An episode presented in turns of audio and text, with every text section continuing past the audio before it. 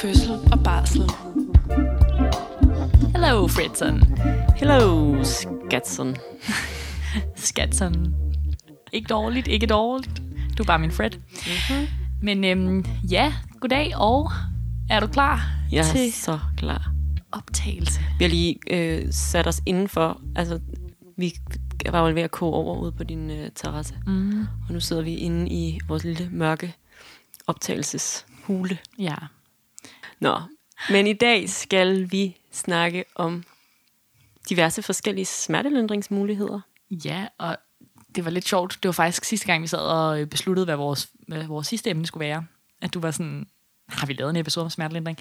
Nogen vil mene, at det var oplagt at, øh, at tage den sådan rimelig tidligt i processen, når man beslutter sig for at lave en podcast om fødsel, øh, eller fødsler, fordi at det er nok det, som der er ret mange, der er interesseret i at høre om. Men det har simpelthen det har taget os lidt tid at komme dertil. Så her, halvandet år senere, så er vi her.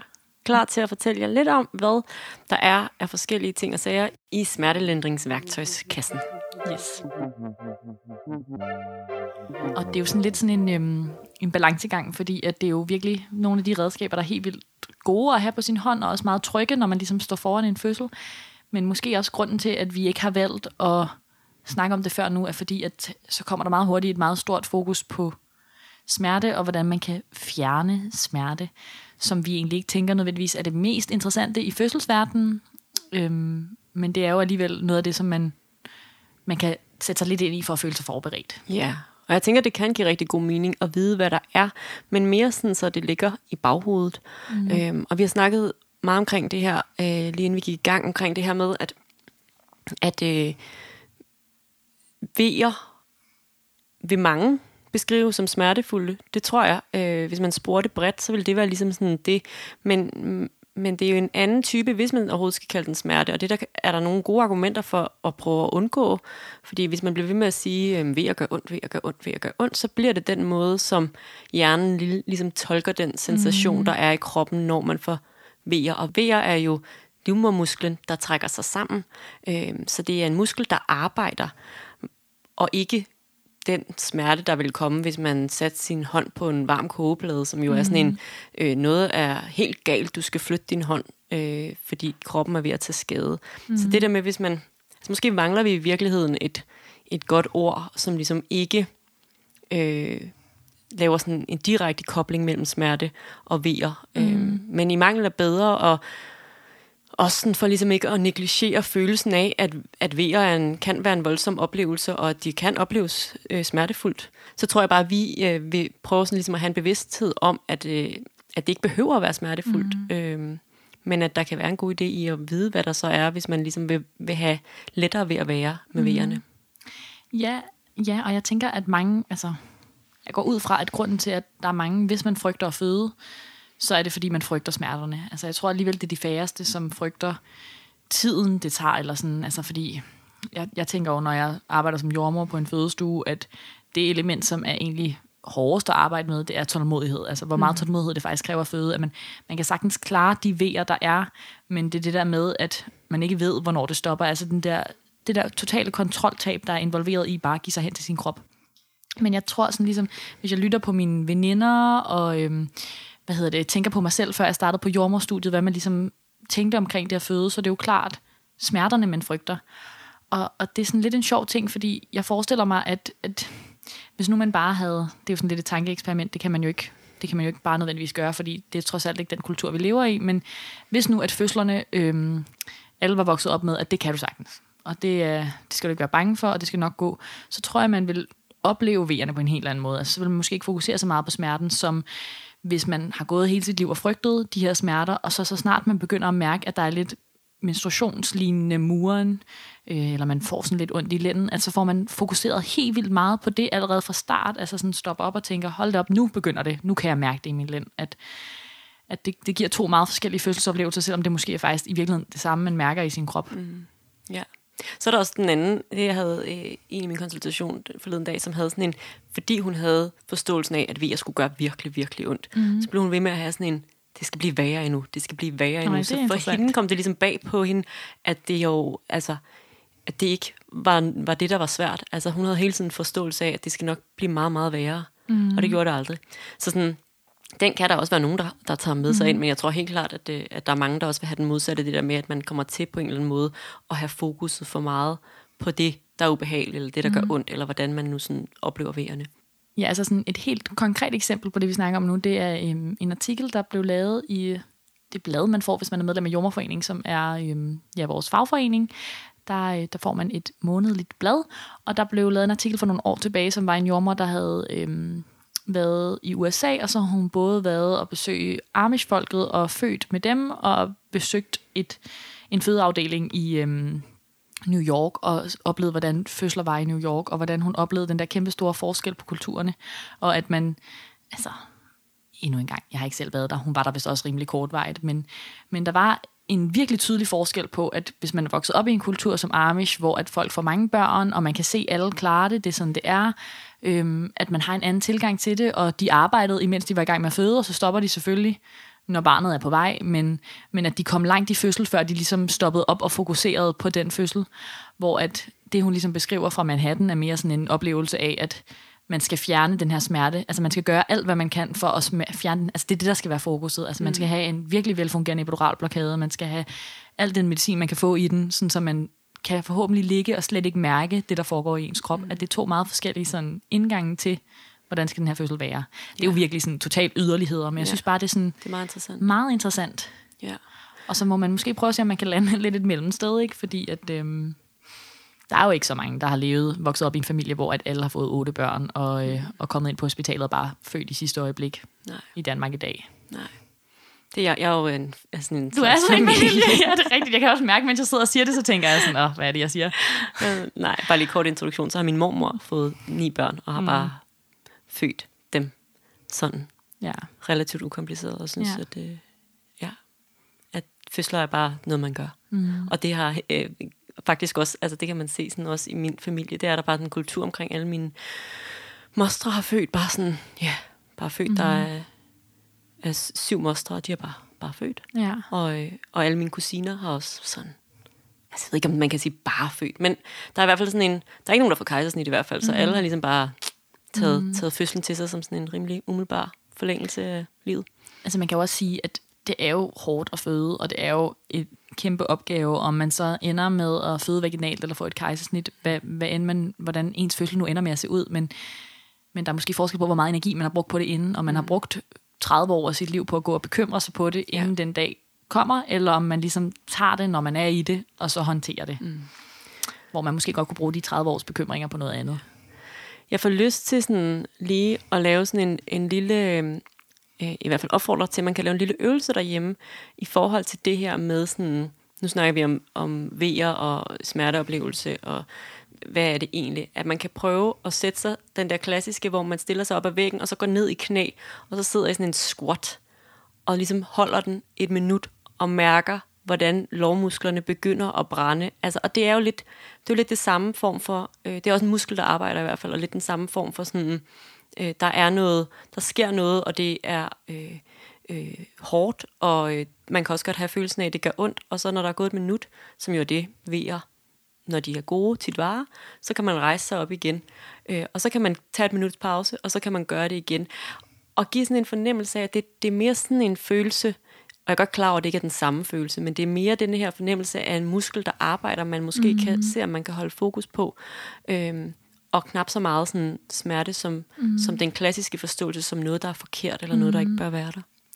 Og så vil jeg jo sige sådan, for det første, glimrende bud, og hvis man så er en lille smule ligesom mig, og synes, det lyder også lidt hårdt faktisk, ja. at skulle squatte, så kan man sige, fordelen ved VR, det er, at de kommer, du skal ligesom ikke du, kan ikke, du skal ikke overbevise dig selv om, nu skal jeg sætte mig ned i den squat igen, og nu skal jeg blive, og nu skal jeg lade være med at rejse mig. Du er nødt til ligesom, altså livmoren, den bestemmer heldigvis selv, mm. hvad den har tænkt sig at gøre. Så vejen kommer, og så håndterer du den, når den er der. Yeah. Hvor det er jo det, der gør, at man, man kommer i mål. Hvor at, øh, hvis du sagde til mig, at jeg skulle lave, lave squats yeah. i 24 timer, øh, hver tredje minut, så, så tror jeg måske, jeg vil stoppe rimelig hurtigt. Ja, du kan selvfølgelig ikke på den måde, øh, der, der øh, der skal du ikke tage et aktivt valg, som du skal, når du laver den her øvelse, men den kan alligevel være en god måde at, også at øve sig i sådan noget, mm. som at trække vejret, fordi at øh, man vil opleve, at hvis man trækker vejret, så bliver det en lille smule lettere at være i det. Klart. De der squats. Ja, I kan prøve det, hvis I synes, det lyder sjovt. I kan også lade være. Jeg synes, jeg synes, man skal prøve det. Jeg overvejer lidt til at prøve det.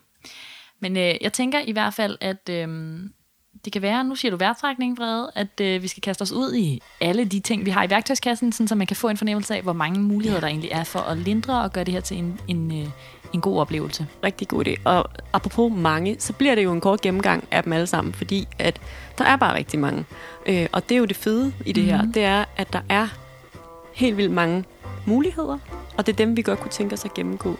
Men jeg synes også, at det kan være fint nok lige at sige, inden at vi starter med det, at vi som jordmøder, og det er måske også det, jeg lidt kan fornemme, det er ikke vores mål at fjerne smerterne fra jer. Det er vores mål at hjælpe jer med at være i dem. Og for nogen vil det betyde, at man har brug for en hånd at holde i, og måske lidt hjælp til at trække vejret. Og for andre vil det betyde, at øh, man har brug for en epidural blokade. Og alt, hvad der er derimellem, er selvfølgelig også en mulighed. Ikke? Men, øh, men det, er ikke, det er ikke vores udgangspunkt, når man kommer ind og har vejer, at vi tænker, lad os fjerne de smerter fra dig mm-hmm. øh, så hurtigst muligt.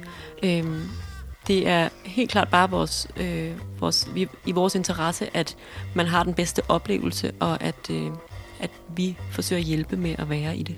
Ja, klart. Så det er, det er ligesom noget, man skal bruge som en tryghed, og vide, at der er alle de her værktøjer, man kan bruge, men det er ikke en to-do-list, man, man skal igennem. Øhm, og det er heller ikke sådan, at man nødvendigvis lidt hvis man vender tilbage til den her sådan, sammenligning øh, med Amish-folket og det at føde på et privat hospital på Manhattan. Det er jo ikke fordi, at øh, det er en succes i sig selv at få fjernet så mange smerter som overhovedet muligt. Nødvendigvis. Der kan være nogen, hvor at det er det, der giver en god fødselsoplevelse, det er at gøre få alt det smertelindring, man overhovedet kan. Men man kan også sagtens have en god oplevelse, hvor man slet ikke har fået noget medicinsk smertelindring, og har mærket alt, hvad der er sket, men har været tryg i det. Mm. Så det er jo... Øhm, jeg tænker, det er noget, man skal vide. Det er der, og det er dejligt, og det er trygt, og så ved man lidt om, hvad det er, når man hører om det inde på hospitalet, eller når man selv står i situationen og skal finde ud af, hvad man kan gøre derhjemme, for eksempel. Ja.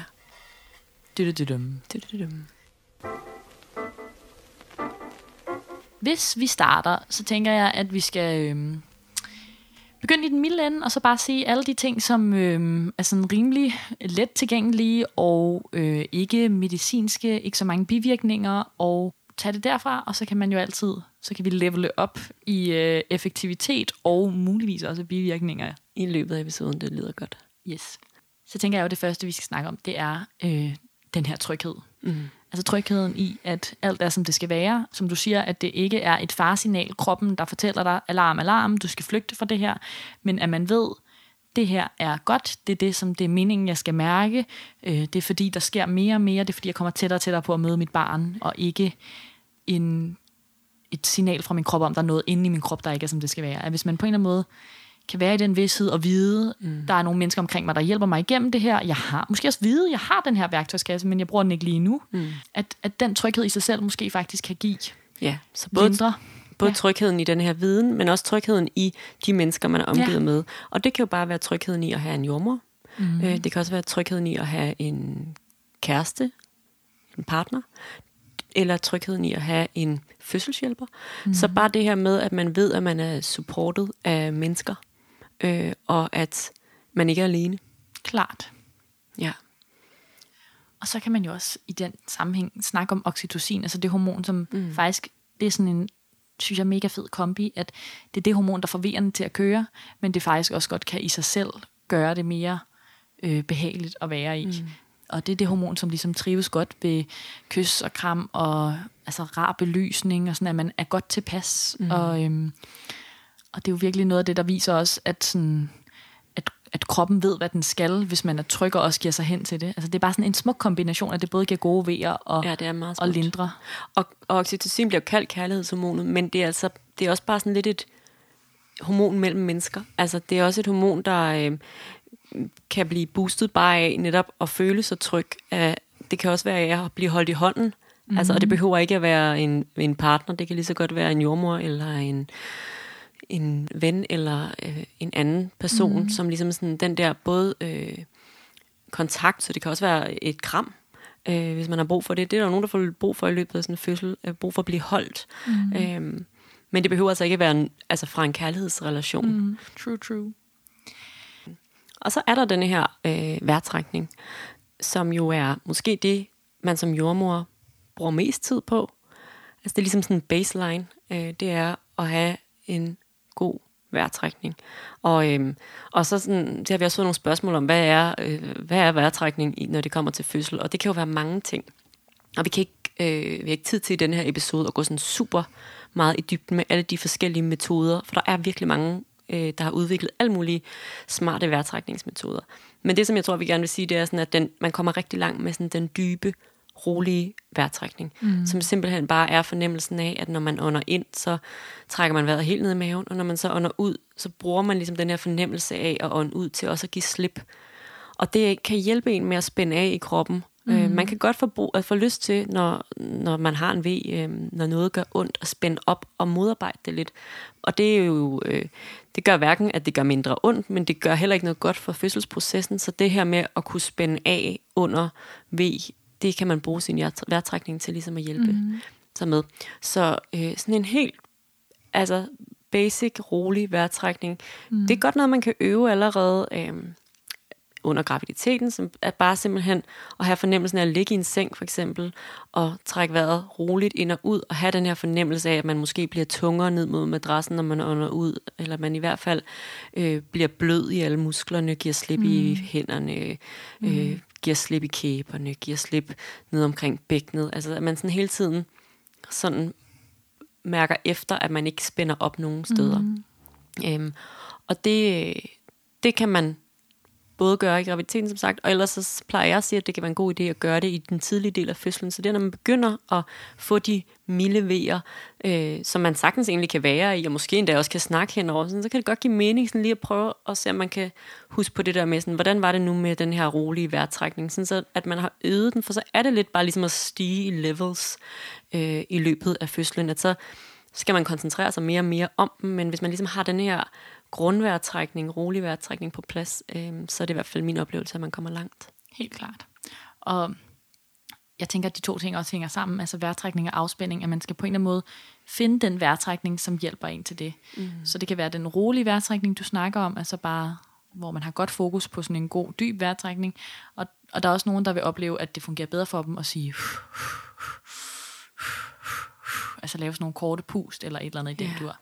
Det, øh, det, det tænker jeg er noget, man både kan sådan træne lidt med sig selv inden, mm. eller finde ud af undervejs i fødslen, og nogle gange vil man måske også opleve, at jordmoren foreslår det. Ja. Øh, og det er jo også det, som rigtig mange af de teknikker, der er udviklet, hvis man øh, finder en bestemt bog, eller går på et bestemt kursus, eller hvad man nu vælger at gøre, hvis man har lyst til det i løbet af sin graviditet, så vil man også opleve, at, at der er mange forskellige metoder mm. til ligesom at hjælpe med den afspænding det, jeg synes, de her to, som vi lige har været igennem, kan, det er, at man kan bruge den den dybe, rolige vejrtrækning, så længe det ligesom er muligt. Mm. Men man kan godt opleve, især hvis fødslen den går hurtigt, eller bare når man kommer længere i fødslen, at, at det simpelthen er for svært at holde fast i den rolige vejrtrækning. Og det er der, hvor den, kan, den lidt mere overfladiske vejrtrækning mm. kan give vildt god mening. Og det, du lige illustrerede med så en gang imellem at puste lidt dybere ud, det er så på en eller anden måde at integrere den rolige vejrtrækning mm. i den overfladiske vejrtrækning, så man også en gang imellem lige får nulstillet og får givet slip. Mm. Øhm, ja. men, men generelt det her fokus på ens vejrtrækning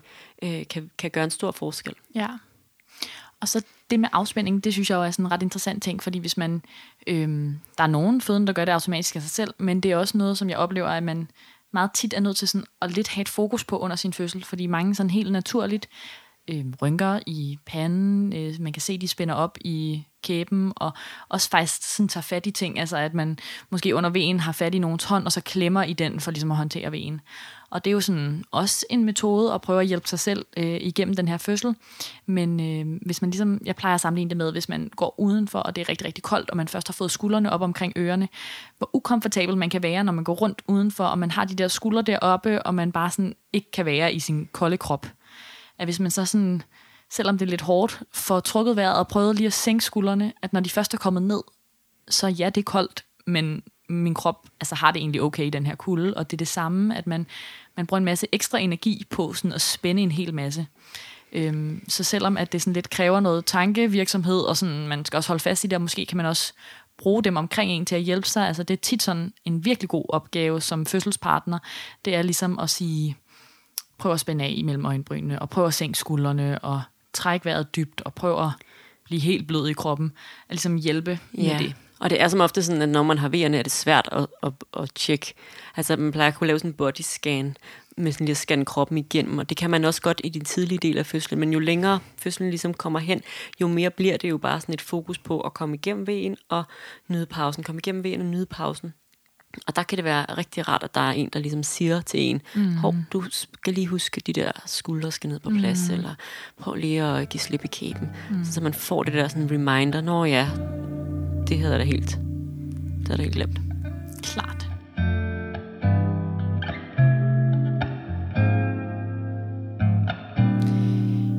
Den næste ting, som også er helt gratis og rigtig godt, både for at klare smerterne, men egentlig også for at komme videre i fødslen, det er at få bevæget sig.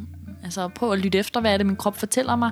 Har jeg ondt i lænden, når jeg ligger ned, så kan det være, at jeg skal op og stå lidt og rokke lidt i mit bækken og prøve at se, om jeg kan sådan få den her smerte til at gå lidt væk, og så kan det være, at det faktisk er, fordi der er et eller andet, der lige skal et eller andet, mm. et eller andet barn, der skal hjælpes ned igennem bækkenet. Ja. Ikke? Så, øhm, så bevægelse kan være rigtig godt.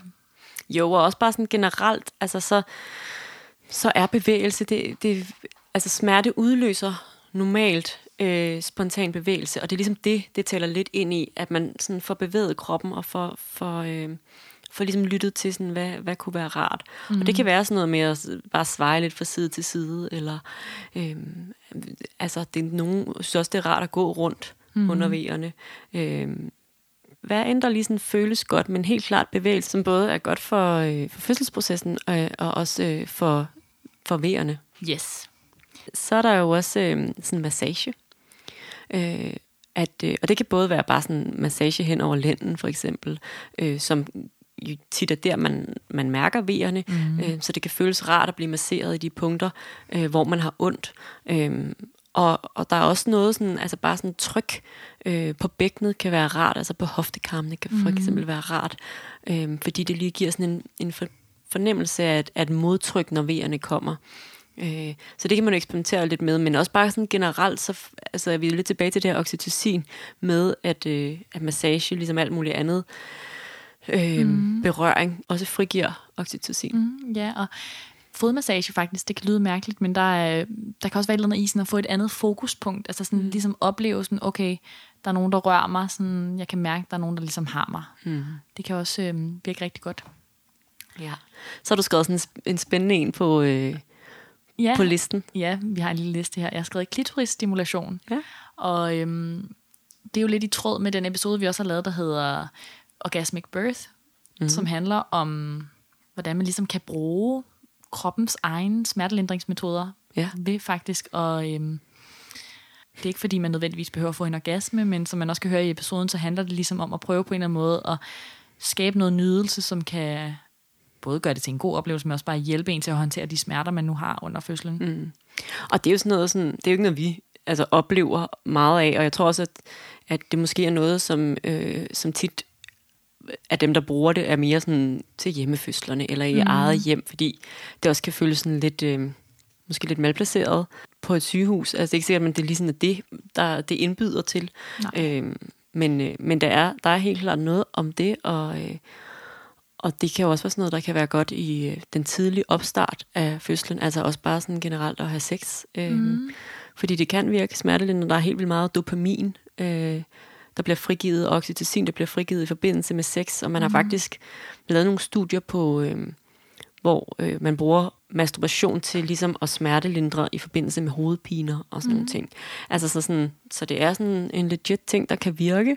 Mm. Øh, det er ikke noget, jeg har oplevet særlig meget af må jeg ærligt indrømme. Altså jeg vil også sige, at det er faktisk slet ikke noget, jeg har oplevet. Altså som jordmor inde på en, på en fødeafdeling, hvor at der kommer en fødende med kæreste eller fødselshjælper eller whatever med ind og er i aktiv fødsel, der, øh, der har jeg aldrig set det, og det kan være, at jeg ved jo ikke, om der er mange af de her øhm, mennesker, der kommer ind og føder, som har gjort det derhjemme i latensfasen. Altså det kunne man da sagtens forestille sig, at man har udnyttet det her øh, til, til ligesom at, at gøre det behageligt og trygt og rart at være derhjemme, men, men sådan i selve sådan hospitalsfødselsætning har jeg heller ikke oplevet det. Nej. Men det er jo sådan en af de der ting, som man skal huske på, at det er jo ens fødsel, ens egen fødsel, og mm. hvis det er noget, man tænker, det vil jeg gerne, så må man jo gerne det, men, men der er også, hvis der er nogen altså medarbejdere inden for hospitalet på arbejde, så kan det jo være noget, hvor man på en eller anden måde skal sætte nogle, nogle rammer for, at, sådan, at man er alene inde på fødestuen, eller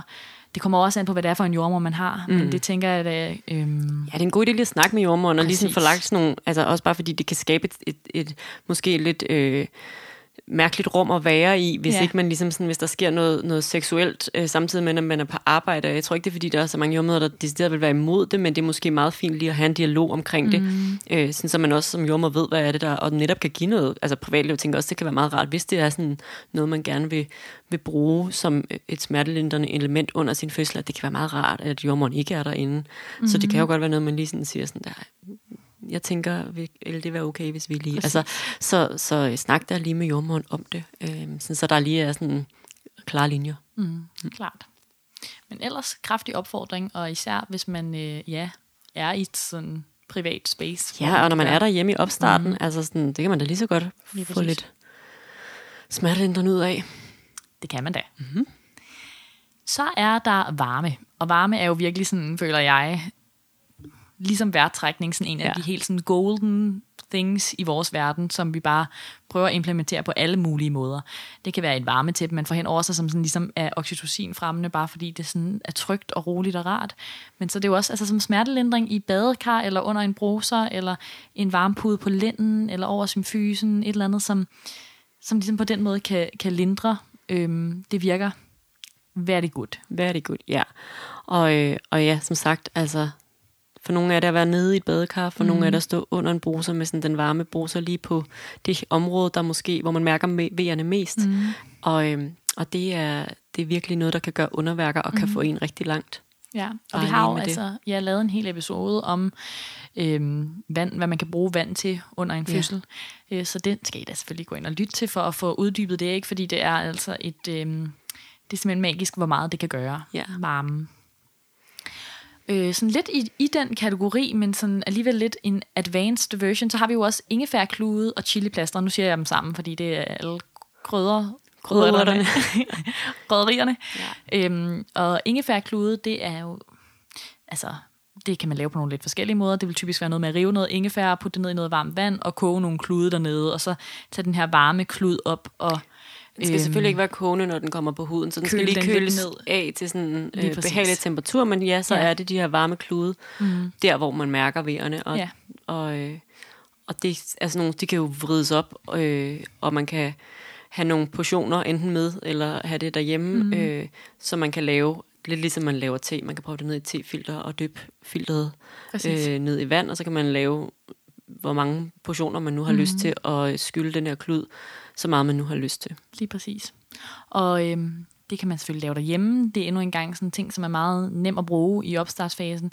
Hvis man vil have det med ind på hospitalet, så er der jo, altså, eksisterer der termokanner, og man kan tage øh, sin ingefær med ind og ja. klare det derinde. Ikke? Så det skal man nok finde ud af, hvis det er noget, som man, man gerne vil. Men det er ligesom ikke noget, vi har hos Nej, os. Vi har ikke et Øh, kæmpe lager ingefær. Nej, så man skal, det er noget, man lige skal tænke over, hvis man mm. gerne vil have det øh, med til sin hospitalsfødsel, så skal man lige selv stå for det.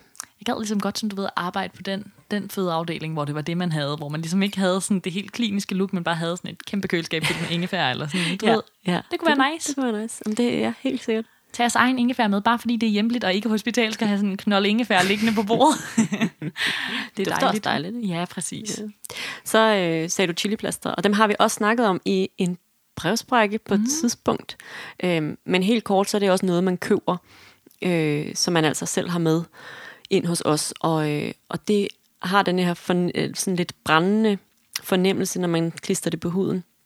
Øh, fra det her stof i chilien, som kan virke smertelindrende. Mm. Øh, og det kan man... Øh, Ja, det kan man også bruge både i opstartsfasen øh, og også senere hen i fødslen. Mm. Der er lige, og det har vi også snakket lidt om, øh, noget omkring sådan, hvis man så skal i et badekar, øh, i forhold til, at, øh, at de stoffer, der ligesom gør, øh, at det virker smertelindrende, dem har vi ikke lyst til at få sådan helt fresh på sådan en lille baby, babyhud, når den på et tidspunkt kommer ud. Så, sådan, så det er lige sådan en overvejelse omkring, sådan, hvor, hvor er vi henne i forløbet, og øh, de skal ikke øh, med ned i øh, badekarret for eksempel. Og også i forhold til, hvis man skal have en epiduralblokade, skal man også lige sørge for at, at sætte dem et sted, så de ikke dækker det område, hvor at mm. man skal have lagt vaporalblokaden, som er her hen over rygsøjlen. Så sådan, det kan være en god idé lige at have rygsøjlen fri, og, øh, og ja. også lige sådan tænke lidt over det i forhold til, hvis man senere skal ned i et badekar. Lige præcis. Så kan man eventuelt sætte to plaster sådan lidt ude på siden af lænden, eller klippe det over og sætte det, øh, sådan, så der er et hul i midten ja. der ved rygsøjlen. Øhm, ja, og det er jo endnu en af de ting, som vi ikke har inde på hospitalet, som man også selv skal ud og investere i, hvis man er interesseret i at have det i sin værktøjskasse. Øhm, så, så kan man gøre det. Ja. Så har vi sterilvandspablerne, som jo også er en den, den er jo sådan lidt sjov, ikke medicinsk, tænker jeg samtidig mm. med, at det, er jo, det ser jo rimelig medical ud, når vi tager sterilt vand op i en sprøjte. Øhm, så det er jo ikke sådan, så nemt nødvendigvis at gøre derhjemme. Men, men det, som konceptet er, det er, at man øh, tager noget sterilt vand, og så trækker man det op i en sprøjte, og så sprøjter man det lige ind under hudoverfladen, der hvor at den fødende har ondt. Øh, det bliver også kaldt et bistik, fordi det ligner, at man, man får et bistik, man får ligesom sådan en hævelse, øh, og så spænder det også rigtig meget, når man får det lagt. Øhm, lidt ligesom, hvis man har oplevet at få et bistik, som også kan være rigtig ubehageligt. Ja, det, det er sådan der, hvor... er det godt, ikke? Altså, det, jeg, jeg er ikke kommet til den lindrende del, men, men kom med det, Fred. Jeg vil bare sige, det er der, hvor det gør rigtig, rigtig ondt i det øjeblik, de bliver lagt. Og det er sådan, vi ligger der altid under en V, netop for at skåne pauserne, så man har pausen. Lige præcis. Øhm, og så, øhm, så skulle det angiveligt, for jeg har jo stadigvæk ikke prøvet det, gøre rigtig ondt i det øjeblik, det bliver lagt. Og så når de ligger, så kan de virkelig være altså en verden til forskel. Og jeg har mm. simpelthen set folk gå fra at være vilde dyr, der løber rundt på stuen, og sådan slet ikke kan finde ro til bare sådan at ligge helt afslappet mm. i et badekar. Så sådan, det, det kan virkelig noget. Mm. Øh, det er lige den der første, de der 15 sekunder, mm. man skal bide tænderne sammen og tænke sådan, oh. Præcis. Og det er bestemt uoverskueligt at skulle have sådan en V, hvor man også får hvad der føles som bistik oven i en V. Men tænk, at man kan godt klare en V, som er værre end de andre, hvis det så gør, at dem, der kommer efter, er meget mildere. Mm. Og øhm, fordi det er sterilt vand, så er altså den bivirkning, der kunne være, hvis man skulle sige nogle bivirkninger, det er jo, at vi selvfølgelig stikker igennem huden. Så der er jo altså, et mikro lille sår, og derfor en lille infektionsrisiko, ja. fordi vi bryder huden. Men det er jo altså ikke noget medicin, vi sprøjter ind. Øhm, så på den måde, så er det sådan lidt, lidt næsten gratis, og derfor så kan vi sagtens lægge dem, og vi kan lægge dem mange gange i løbet af en fødsel, så snart man synes, nu har jeg ikke rigtig effekt, eller øh, jeg oplever også tit, at hvis man øh, hvis den fødende har meget ondt i lænden, og så får mm. øh, de her bistik eller sterilvandspabler hen over lænden, at så føles det som om, at nu sidder smerten ligesom foran over symfysen, fordi at øh, man jo så er blevet lindret i lænden, og så kan man jo mærke noget andet, man måske ikke har tænkt så meget over før. Ja. Og så kan man lægge dem der foran. Ja. Øh, og jeg vil også sige nu, du har undsluppet dem, Frede. Øh, jeg har faktisk også kun fået lagt dem en enkelt gang, men jeg synes rimelig ofte sådan på arbejdet, at så er der en jordmor, der har lidt ondt i skulderen, eller ja. har lidt ondt i hoften, og så får man lige et par sterilvandspabler, fordi at, uh, why not? Ja, så det, det er ikke værre end det. Så skulle man få ondt i sin skulder under sin fødsel, så kan man også få det der. Det kan ligesom ligges, hvor det nu, hvor det nu skulle være. Ja, jeg har lagt dem også øh, ned af lårene, fordi nogen havde virkelig ondt i lårene. Og sådan, mm. altså man, man, kan, man kan ligge dem over det hele, men det er klart mest hen over lænden eller hen over symfysen, at vi, øh, vi bruger det mest. Klart. Så har du skrevet tens. Ja. Det er jo sådan en lidt sjov ting, fordi det er, det er også noget, hvor... Altså det, jeg har aldrig egentlig hverken prøvet eller set sådan et apparat. Jeg ved, der er Nej, nogle okay. hospitaler, ja. som har det, og som tilbyder det. Og det er sådan ligesom sådan noget øh, elektriske impulser, mm. som man sætter på. Altså jeg var i praktik på Hvidovre under ja. studiet, og jeg brugte det rigtig meget der. Ja. Øhm, og det er ligesom sådan et et ret stort plaster, ligner det, øhm, sådan lidt klisteragtigt, som man sætter fast, og så går der sådan en lille tynd ledning fra det plaster over et apparat, som den fødende sig selv får i hånden. Mm. Og så kan man ligesom sætte plasterne, hvor man nu føler, ja, lidt ligesom sterilvandspablerne, ja. så man kan sætte dem foran eller bagpå, og lidt til den ene side, eller hvor man nu synes, det er. Og så øh, apparatet sender sådan, ja, lidt elektriske impulser, som ligesom på en eller anden måde lindrer, altså jeg ved ikke, om, om teorien er, at de forstyrrer nervebanerne. Det tror jeg ligesom er det, som ja. ligesom er, er hovedtanken bag TENS. Øh, og så, øh, nu skal jeg ikke kunne sige, at alle apparater er som det apparat, de har på Hvidovre, men, men så kan man ligesom køre på sådan nogle forskellige hastigheder. Så kan man køre en lille smule, lidt mere, og så kan man også trykke på sådan en boost-knap, sådan, så når vejen er der, kan man få et boost. Og så kunne man sige, hvorfor var det, man ikke bare gør det hele tiden. Men der er ligesom et eller andet også sådan psykologisk i at kunne sige sådan, nu gør jeg noget under mm. den her V, sådan, nu nu er vi en, der nu hjælper jeg mig selv, og nu slapper den af, og nu giver jeg slip igen øh, på den knap der. Så sådan, jeg, jeg synes, det var et ret fedt øh, koncept. Vi har det jo ikke på Slagelse. Nej. Og du har også været på Hilerød, hvor det måske heller ikke var, da du var i praktik der, eller hvordan? Jeg mindes i hvert fald ikke. Nej. Øhm, tingene kan jo ændre sig, så vi skal jo ikke kunne sige, hvor det er henne på hvilke afdelinger nu. Men, men man kan jo, hvis man er øh, meget interesseret i det, både spørge der, hvor man skal føde, sådan, er det noget, I har? Og så kan man jo investere i det selv, hvis ja. man virkelig gerne vil det. Man kan, det kan jo også bruges til andre smerter. Altså det kan jo også bruges til, hvis man skulle have ondt knæ eller lænd, eller ja. altså uden at være gravid, ikke? Ja, og jeg ved faktisk ikke, hvad det koster, men der er noget, der siger mig, at det ikke er sådan vanvittigt dyrt. Det er ikke sådan ubetaleligt. Tror jeg. jeg faktisk heller ikke. Nej, okay. Undersøg det. Vi er ikke, der, vi, vi er ikke en god kilde til det. Men, Nej, øhm, ja. Det hedder TENS, T-E-N-S. Ja. Nu håber jeg ikke, det er sådan et eller andet, du ved, øh, varemærke i et bestemt firma, vi henviser til, eller et eller andet. Det hedder TENS. Ja, det gør det simpelthen. Skide godt.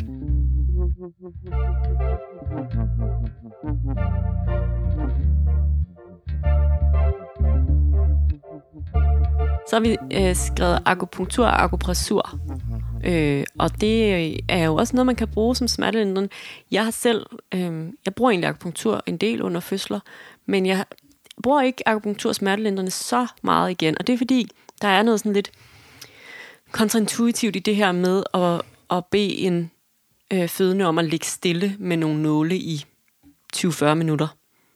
Mm. Øh, under en fødsel. Altså fordi det netop det her med, at vi har snakket om, at bevægelse er godt, og det er både ja. godt for fødsel, men det er også godt for smerteoplevelsen. Ja. Så, sådan, så det der med så at skulle prøve at, at bede om at ligge stille, det er ikke øh, nødvendigvis noget, jeg sådan tænker giver så god mening. Så derfor er det faktisk ikke så tit, at jeg bruger lige det. Men man kan sige, at der er jo nogle gange, hvor man alligevel har brug for øh, mm. en pause en, i citationstegn, mm. men i hvert fald har brug for at hvile og ligge ned. Mm.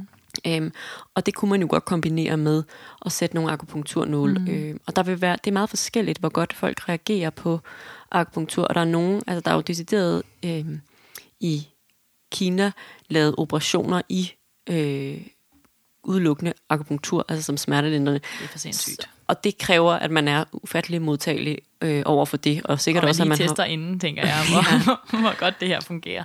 Og jeg tænker også, at det for det første er nogle rigtig dygtige akupunktører, men også nogle mennesker, som har været vant til gennem deres liv at bruge akupunktur, eller mm. få akupunktur, så deres krop er ligesom også sådan indstillet på en, mm. på en måde til det her. Øhm, hvor at det, det er måske ikke lige i den genre, øh, jeg tænker akupunktur, men jeg tænker helt klart, at der er nogen, der kan have rigtig god gavn af det som lindring. Jeg bruger det selv mod migræne, når jeg har mm. migræne, og der virker det rigtig godt, men det virker også lidt afspændende samtidig. Mm. Øhm, så det er jo noget, altså de fleste fødegange har tilpas nok med jordmøder, som kan lægge akupunktur til, der mm. vil være en, enten den men jordmand, man har på stuen, eller en kollega, der vil kunne lægge det, så det er klart noget, man kan spørge ind til. Altså, jeg har lyst til at sige ud fra vores lille tomandsstudie her, at det er sikkert 50-50. Ja. altså, jeg har jo ikke akupunkturkurset, men der er altså, ret stor tradition ind for det. Altså sådan, der er mange jordmøder, der ja. har det, så man kan næsten altid finde en kollega, som kan komme ind og lægge det. Ja. Øh, men ellers er akupressur jo ligesom den, den nemme, det nemme alternativ, som er, at man trykker, trykker på de punkter, man også vil bruge mm. øh, under akupunktur. Øh, og det bruger jeg ret meget. Øh, og det er ja, faktisk lidt apropos det, jeg sagde med fodmassage. Så er der mange både altså V-stimulerende og smertelindrende punkter på fødderne. Man kan nørde det lidt og google, hvis man vil.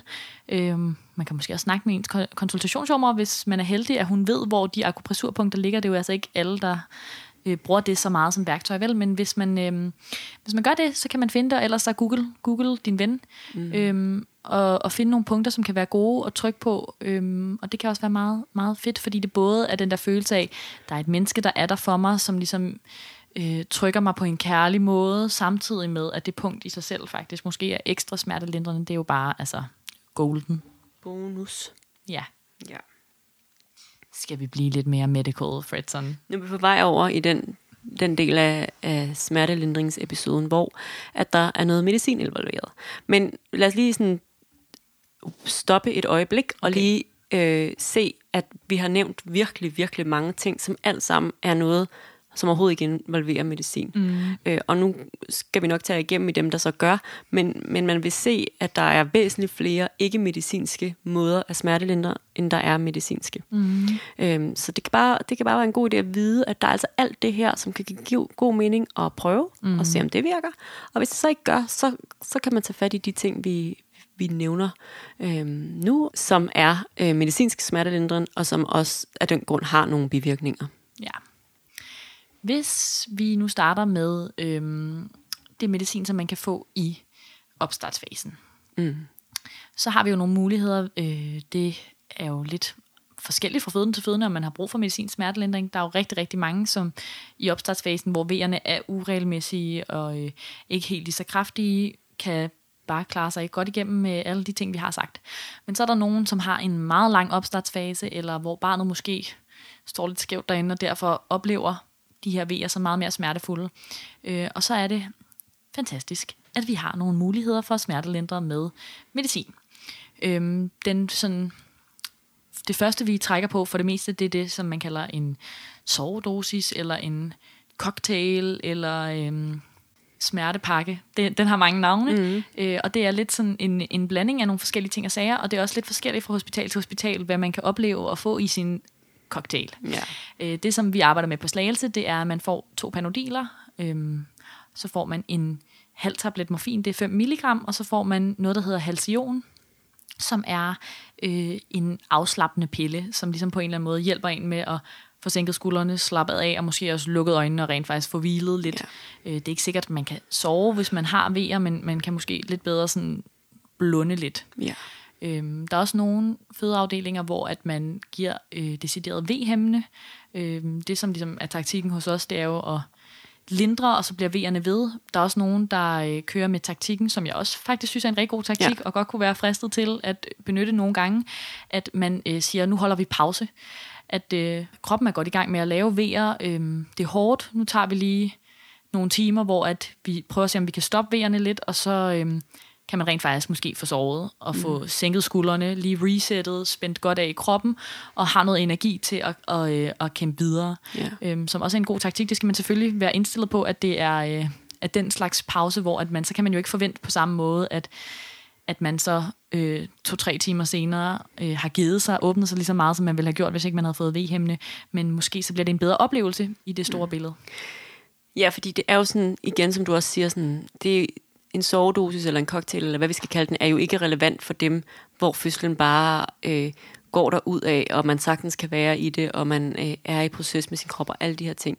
En sovedosis giver jo mening for dem, hvor at man er så træt eller udmattet eller udkørt, fordi man måske har haft en lang opstartsfase på 12, 14, 24 timer og har mm. brug for øh, et hvil. Og, øh, og der er en sovedosis rigtig god, fordi den kan give kroppen. Nogen vil opleve, at øh, især hvis vejerne ikke er der, hvor de er så kraftige, at man simpelthen falder i søvn mm. øh, hen over det. Og andre vil opleve, at det bare sådan måske tager lidt af det, og man så har lettere ved at hvile. Mm. Øh, og der vil også være nogen, især hvis vejerne måske alligevel er lige det kraftigere, som ikke rigtig kan mærke den store effekt. Mm. Så det er også sådan en, det er også en ting, man skal vide, at, øh, at der er nogen, der engang man kommer ind og siger, når de så har været hjemme med sådan en sovdus, jeg har overhovedet ikke kunne mærke det. Mm. Øh, så der er ikke sådan på den måde garanti for, for hverken, at man falder i søvn, eller at det egentlig fjerner øh, følelsen af vejr. Det er rigtigt. Altså, der er jo ikke nogen garantier med nogle af de her ting. Nej. Øhm, det er jo bare alt sammen noget, man skal prøve af at se, hvad der virker for en. Lige præcis. Så har vi jo også muligheden for at give øh, en indsprøjtning med morfin, ja. øh, som også er noget, vi benytter i opstartsfasen. Ja. Øh, grunden til, at man ikke benytter morfin, når man er i aktiv fødsel, det er, at en af bivirkningerne med morfin, det er, at man kan blive sådan sløv. Og øh, det er klart, at hvis man bliver født som helt nyfødt baby, og man skal folde sine lunger ud for første gang og omstille hele sit system, at så er det bedst, hvis man ikke er sådan sløv. Ja, så øhm. det du vil sige er, at børnene bliver sløv. Ja, ikke? Altså, er det, er det fordi, at, at morfin ligesom går i babyen også, mm. øh, at så er det vigtigt, at, øh, at barnet, at morfin ligesom er ude af barnets krop, inden det bliver født, fordi det ellers kan have lidt svært at folde så, ud. Altså, vi giver glædeligt morfin under fødslen, men vi skal ligesom regne med, at der er mere end fire timer, til man føder. Yeah. Fordi på de fire timer, så er det sådan nogenlunde brændt af, og så er barnet sådan fuldstændig klar til selv at komme ud og trække vejret, som det skal, og omstille sig. Hvis nu, at man overrasker os, fordi vi kan jo godt stå og tænke sådan, det virker som om, at du har været i gang i lang tid, og der er ikke sket så meget, vi tror, at morfin er det rigtige. Nogle gange, så er der nogen, hvor at, når først man får slappet godt af yeah. og bliver lindret, at så arbejder kroppen faktisk meget bedre. Så kan man opleve, at man lige pludselig faktisk føder rigtig hurtigt. Hvis det sker, så har vi noget antidot, altså sådan Modgift, modgift. mod morfin, ja. Lige præcis, så, øh, som vi har på stuen, sådan så at hvis barnet skulle blive født og være lidt sløvt, så får det det modgift. Så det er ikke sådan, så at, at det er en kæmpe katastrofe på den måde, men det vil vi selvfølgelig gerne undgå, hvis vi kan. Bestemt. Og vi kalder også nogle børnelæger, så der ligesom er nogle børnelæger til stede. Dog vil jeg sige, altså jeg har både født med folk, der har født to timer, tre mm. timer efter morfin, og jeg har aldrig været med til at give modgift, og jeg har heller aldrig været med til at have nogle børn, der kom ud og var påvirket af det. Øhm, så det er mere sådan en sikkerhedsforanstaltning, mm. og også ja, en øh, opmærksomhed, vi har på i forhold til, hvornår morfin giver mening. Ja. Så morfin er lidt den der, øh, altså i hvert fald morfin som, som injektion, er lidt mellemtingen. Øh, så der, hvor man måske ikke er helt tidlig i latensfasen eller i opstartsfasen, øh, men, men har nogle lidt kraftigere vejer og stadigvæk ikke er kommet øh, i den aktive del af fødslen. Mm, lige præcis. Når man får morfin, skal vi måske også lige sige, så skal man være inde på hospitalet, altså når man får injektion morfin. Øhm, igen af den grund, at hvis det lige pludselig skulle gå stærkt, eller at så er man hos os på hospitalet og ikke derhjemme. Mm. Så, øhm, så, så, så er det noget med at få en stue ind hos os, og så ligger man der og, og hviler. Og igen, lidt det samme som når man taler med, om sovedosis. Det, der vil være, det vil være forskelligt, hvor god effekt folk har af det. Øh, mange vil igen kunne sove hen over vejerne. Selvom de er der, så vil de kunne, kunne egentlig falde helt i søvn. Og så er der nogen, der, der ikke rigtig har øh, sådan oplevelsen af at have den store effekt. Og jeg vil altså sige, at det er også nogle gange dem, vi så ender med at undersøge, og så viser det sig, at, at øh, de er meget langt i fødsel. Så, så det er så måske også, fordi vejerne har været så effektive, mm. at, øh, at det var lidt utopisk at tro, at, øh, at morfin ville kunne, kunne fjerne følelsen fuldstændig. Lige præcis. Så hvis man stiller det op på den måde, så er det jo lidt en win-win, føler jeg. Altså, det er jo en, en fin måde at stille det op, at, at enten så har man vejer, som er milde nok til, at man kan få rigtig god effekt af morfinen, og ellers så er det forhåbentligvis, fordi der sker noget. Mm. I langt de fleste tilfælde i hvert fald. Ikke? Og hvis man så ikke øh, falder i den kategori, men bare oplever, at der ikke er effekt, så er der heldigvis også andre muligheder, som øh, vi kommer til nu. Men øh, sovedosis og morfin, det er de to, som vi sådan typisk bruger i opstartsfasen. Ja.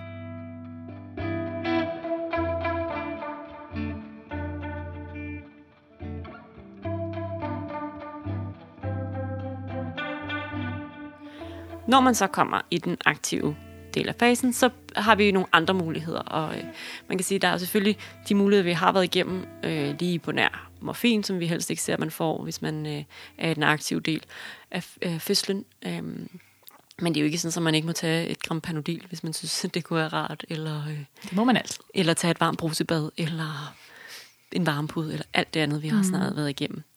Øhm, men udover det, så er der selvfølgelig også nogle ting, som sådan på en eller anden måde øh, bliver mere relevant, når man kommer i den aktive del af fødslen. Mm. Øhm, og der har vi på Slagelse Føde øh, afsnit blandt andet lattergas. Ja, og det har man på mange fødeafdelinger, men der er også en del fødeafdelinger, der ikke har det, så det er sådan, det er meget forskelligt fra sted til sted.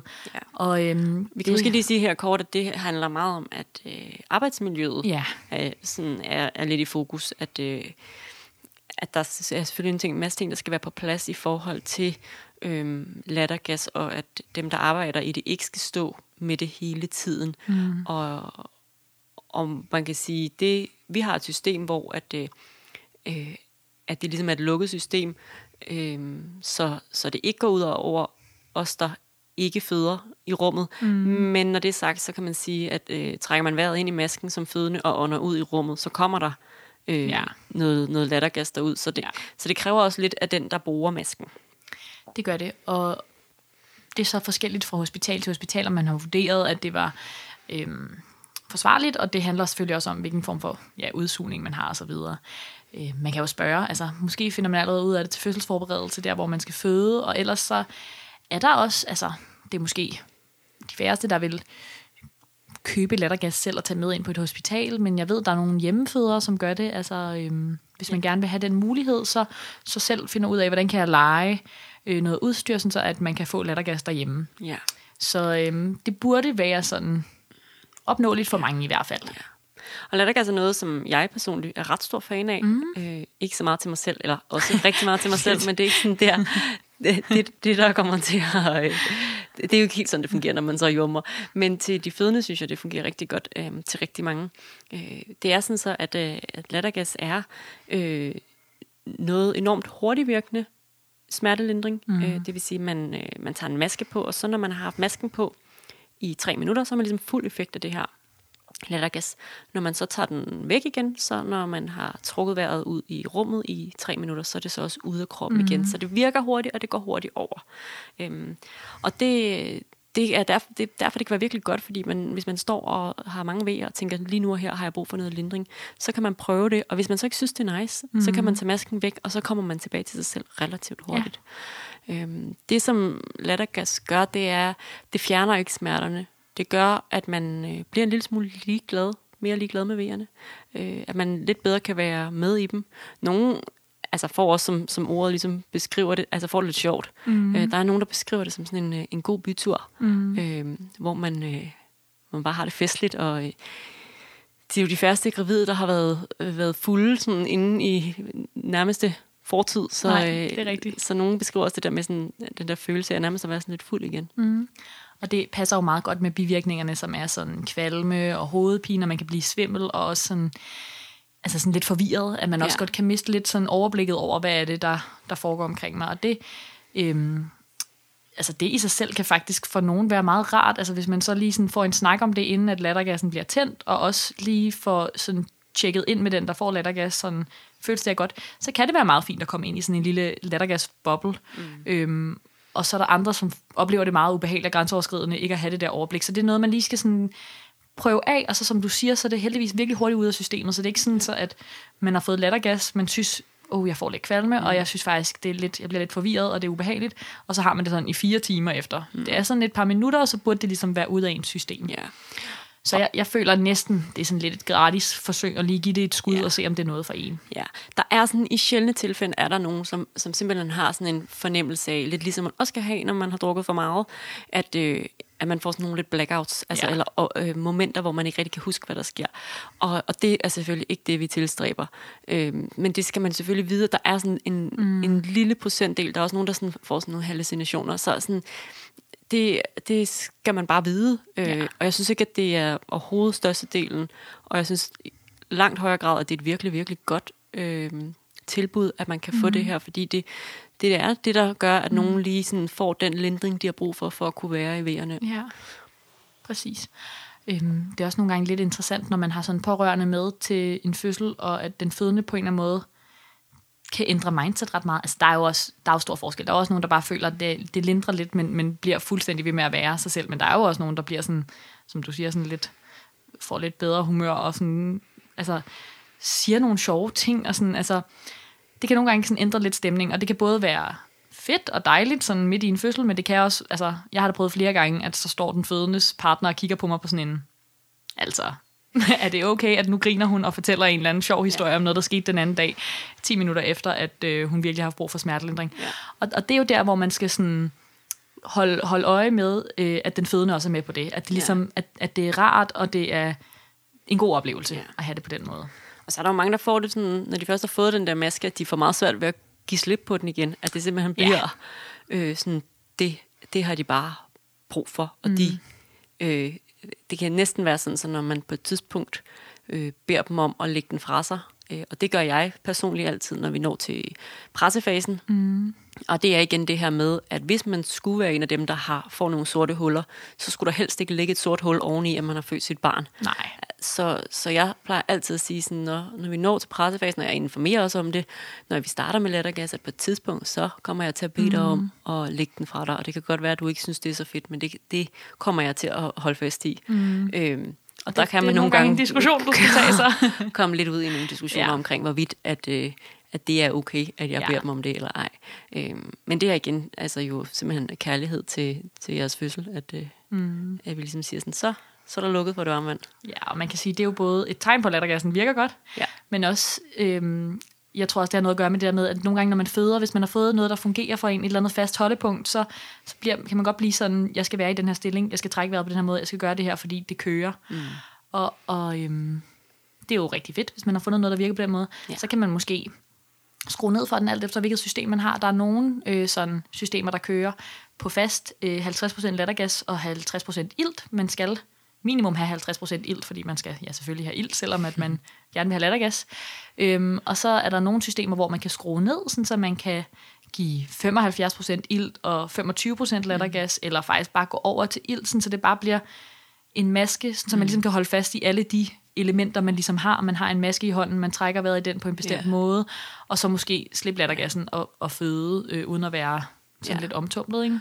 Og der er selvfølgelig også nogen, der for det første øh, ikke synes, at det er rart med det her lattergas, som ikke kan lide det her med, at lige pludselig så snor det hele lidt mm. rundt, eller bliver sådan lidt ubehageligt. Øh, men der er simpelthen også nogen, der har svært ved at holde, holde den der vejrtrækning i masken. Mm. Altså fordi de simpelthen ikke kan holde fokus på at trække vejret, og synes, det bliver klaustrofobisk, at de skal trække vejret ind ja. i, en, i en maske. Så det er, der er ved at være nogen, hvor de tænker sådan, at det her, det, kan ikke, det, det føles ikke rart. Ja. ja. Så lidt fordele, lidt ulemper, men øh, klart værd at putte på listen. Mm-hmm. Giv et forsøg. Ja. ja. Og så har vi jo også øhm, en ret effektiv smertelindringsmulighed i den aktive fase, som vi har dedikeret et helt afsnit til, yeah. som er epiduralblokaden. Ja. Og det er lige før, jeg tænker, at vi ikke skal bruge så meget tid på den nu, fordi at øhm, det er den mest effektive smertelindringsmulighed, vi har, men også den med flest bivirkninger, så vi har vi kan snakke så meget om den. Så mm. man skal simpelthen bare, synes jeg, lytte til den episode. Ja. Øhm, og det er ret godt at sætte sig ind i det, især hvis man skal føde sit første barn, fordi der er en del flere førstegangsfødende, der ender med at få en epiduralblokade end flergangsfødende, og det kan være rart at have hørt lidt om det, ja. det først. Og det er igen også noget med, øh, at man, når man har alle de her vejer, så er man villig til at sige øh, ja tak til hvad som helst, for at få udsigten til ligesom at slippe af ja. med nogle af alle de her vejer. Øh, og derfor kan det bare være godt lige at sætte sig ind i, hvad er det egentlig, den kan, og hvad er det, ja. den øh, bærer med sig. Ja. Øhm, så klart, hop ind og lyt til den episode. Yes. Så er der, øhm, vi har ligesom skrevet en sidste ting ned på vores liste her, som er noget, som jeg i hvert fald oplever, at de fleste fødende ikke kender til. Ja. Det er sådan en mytisk hemmelighed, vi har, men nu deler vi den mere. Ja. Øh, det er det, der hedder en pudendusblokade. Ja. Og grunden til, at man ikke kender til den, er nok i virkeligheden, at det, det er sjældent, at man som fødende selv kan sige, det er denne her, jeg har brug for. Mm. Det er tit noget, vi som jordmøder tænker, den kunne måske hjælpe dig. Og det er en blokade, som man ligger øh, simpelthen inde omkring et af knoglefremspringene inde i bækkenet, så man skal ind gennem vagina med, en, øh, med sådan, både sådan en indførelseshylster og så en lang nål. Og det er jo ikke, fordi man skal bruge den lange nål, men det er fordi, at den skal et stykke ind, før den skal ind i noget hud. Så, så, så man skal ligesom ikke lade sig skræmme med den her mm. ret, ret lange nål. Øh, og så lægger man den i, i øh, hver side øh, af bækkenet, sådan nede omkring øh, ballen. Det er nede omkring sædeknuden i virkeligheden, men indvendigt fra. Og så laver den sådan en all-round øh, bedøvelse af underlivet, mm. som for det første kan sådan modvirke, hvis man har sådan fornemmelsen af at skulle presse, men hvor det ikke rigtig er tid til at skulle presse. Øhm, og det kan også være, hvis man har vildt svært ved at give sig hen til at skulle presse, altså give slip, fordi man simpelthen er så bange for, at det skal gøre ondt øh, ja. nede i vagina, så kan den give mening at lægge. Ja, og det er jo, man kan sige, den giver jo ikke mening i udvidelsesfasen, hvor man har vejer, der gør ondt oppe i, altså de fleste har i hvert fald vejer, der gør ondt oppe i lænden eller over symfysen. Øhm, så det er sådan et element, vi bruger ligesom til den her pressefornemmelse, man kan få. Mm. Eller som de fleste får. Mm. Og vi vil jo gerne have, at man har den fornemmelse. Altså, det er jo derfor, vi ikke tilbyder den til alle, eller tænker, at det er en god idé for alle. Det er jo, fordi man skal helst kunne mærke, at man skal presse, og have lyst til at presse, sådan, så det kommer sådan til en, hvordan giver det mening for mig at lytte til min krop og arbejde med den. Og hvis vi fjerner den fornemmelse, så, så bliver det meget sværere at, øh, at sådan være i kontakt med, mm. med kroppen. Men men som du siger, så nogle gange, så kommer den lidt uhensigtsmæssigt. Så kan det være, hvis man ikke er helt der, hvor man skal presse nu, men, men måske har barnet indstillet sig lidt skævt, sådan så at øh, man får pressetrængen, selvom at, at barnet stadig står langt op i bækkenet, eller et eller andet i den dur, som mm. ligesom gør, at vi tænker det som et redskab. Så det, jeg, jeg oplever i hvert fald meget mere, at det er noget, vi sådan ser som et, sådan, et redskab til os, for mm. at kunne øh, hjælpe i nogle meget specifikke situationer i en Ja. Det er også... Øh det er også tit, at den bliver brugt, og jeg vil næsten sige, det, det skal den helst øh, i alle de tilfælde, det er muligt, i forbindelse med en sugekop. Ja. Altså, så, øh, fordi det er, er ikke specielt rart at få anlagt sådan en, øh, og den skal ind i vagina og fylde og gøre ondt. Øh, så så det, øh, det gør vi mm. som regel, hvis vi overhovedet kan nå det, så lægger vi sådan en, en, øh, en pudendusblokade, inden vi, mm. vi øh, forløser med en sugekop. Og vi kan også nogle gange bruge den, når vi syr efter Ja. fødslen. Det er rigtigt. Øhm, jeg, jeg sad faktisk lige og tænkte, at man kunne måske sammenligne det, hvis man havde lidt svært ved at forestille sig, hvad er det egentlig, hun beskriver. Sammenligne det lidt med, når man skal have boret en tand, eller reddet en tand ud, eller et eller andet. Hvis man har prøvet hos tandlægen at få lagt noget bedøvelse, så er det jo også en nål, der bliver lagt ind i det slimhinde, man har inde i munden. Så hvis man forestiller sig, at det var en, en anden mund, mm. at det var ens vagina, ikke? så er det mm. lidt det samme, at vi kommer Ja. ind med en nål, og så øh, kan det hjælpe lidt Ja, på den måde. klart. Men ja, du har ret, det er også den, vi, eller vi bruger den også tit til, vi- til suturering bagefter, mm. eller når vi syr bagefter. Ja. Øhm, så et, et godt værktøj, men ikke noget, som man sådan, det er det færreste, der tænker sådan, uh, den der, den havde jeg lige tænkt, jeg skulle have til min fødsel. Ja, nej.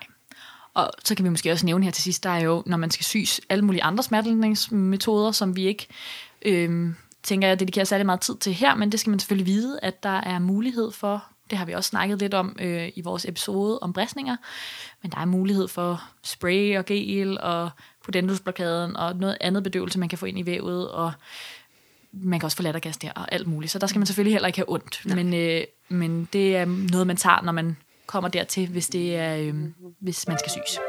Ja. ja. Jeg tænker lidt, at sådan konklusionen, man kan komme med her i slutningen af episoden, det er, at der jo virkelig er rigtig, rigtig, rigtig mange muligheder, og det er jo ikke engang, fordi det her er alle muligheder. Man kan jo have et massageapparat, eller man mm. kan have øh, nogle andre ting og sager, som man på en eller anden måde kan bruge til at lindre, Ja. end dem, vi har nævnt her. Ja. Og, og måske også en måde ligesom at, at sige, at vi har ret mange muligheder mm. for smertelindring, men langt de fleste af de muligheder, vi har, er ikke medicinske. Altså, så der er vildt mange øh, gode smertelindringsmuligheder, både i øh, varmt øh, vand, i massage, mm. i nærvær, i omsorg, i alle de her sådan, ikke-medicinske ting. Og så har vi også nogle medicinske muligheder, mm. øh, hvis de bliver nødvendigt. Og det er ikke altid, de gør det, men de Nej. er der, hvis det bliver nødvendigt. Klart. Og så kan man jo alt efter, hvor kontrolagtig et menneske man er, eller et listeglad menneske som mig, så kan man jo lave en liste med alle de her muligheder, eller måske sådan i ønsket prioriteret rækkefølge, rækkefølge, ja. sådan så man kan se sådan, okay, jeg har faktisk en kæmpe værktøjskasse, altså øhm, ligesom bruge lidt som sådan en tryghed, inden at man skal føde, at okay, det kan godt være, at jeg skal føde, og det bliver overvældende, og det bliver svært, men, mm. men jeg har også en masse muligheder for hjælp. Ja, klart. Ja. Ja. Jeg tænker, at vi er ved at være ved vejs ende. Øh, klar til en, mm. en lille brevsprække her i slutningen. Yes. Og vi har fået en besked, som lyder, oplever I eller har I selv fordomme over for fødende, som er 23 år eller yngre? Ja, det er meget sjovt. Fordi Jeg sådan, spørger jo, så du kan ja, Ja, kan vide, om, øh, om, om hun selv er 23, og hende, der spørger. Altså, sådan, om det er det, der ligesom er lige præcis, at hun skærer ved 23. Det er Øhm, rigtigt. Det, det er ret meget, meget interessant. sjovt. Men, eller også er det, øh, fordi det er der, man bliver et meget klogere voksent menneske. Klart. klart, klart, klart. Nej, det var en, det var en joke. Det var en joke, men jeg tror, altså, det er sjovt, fordi sådan, øh, hos os har vi rigtig mange unge, mm-hmm. der føder, så sådan 23 er ikke specielt ungt nede hos os i hvert fald. Mm-hmm. så, og, og i virkeligheden, så tror jeg, at vores største fordom omkring unge mennesker er, at de føder virkelig godt. Ja, altså, så, så Det er sådan, faktisk rigtigt nok. det, det er tit det, som, øh, som jeg hører blive sagt, mm-hmm. når folk er unge.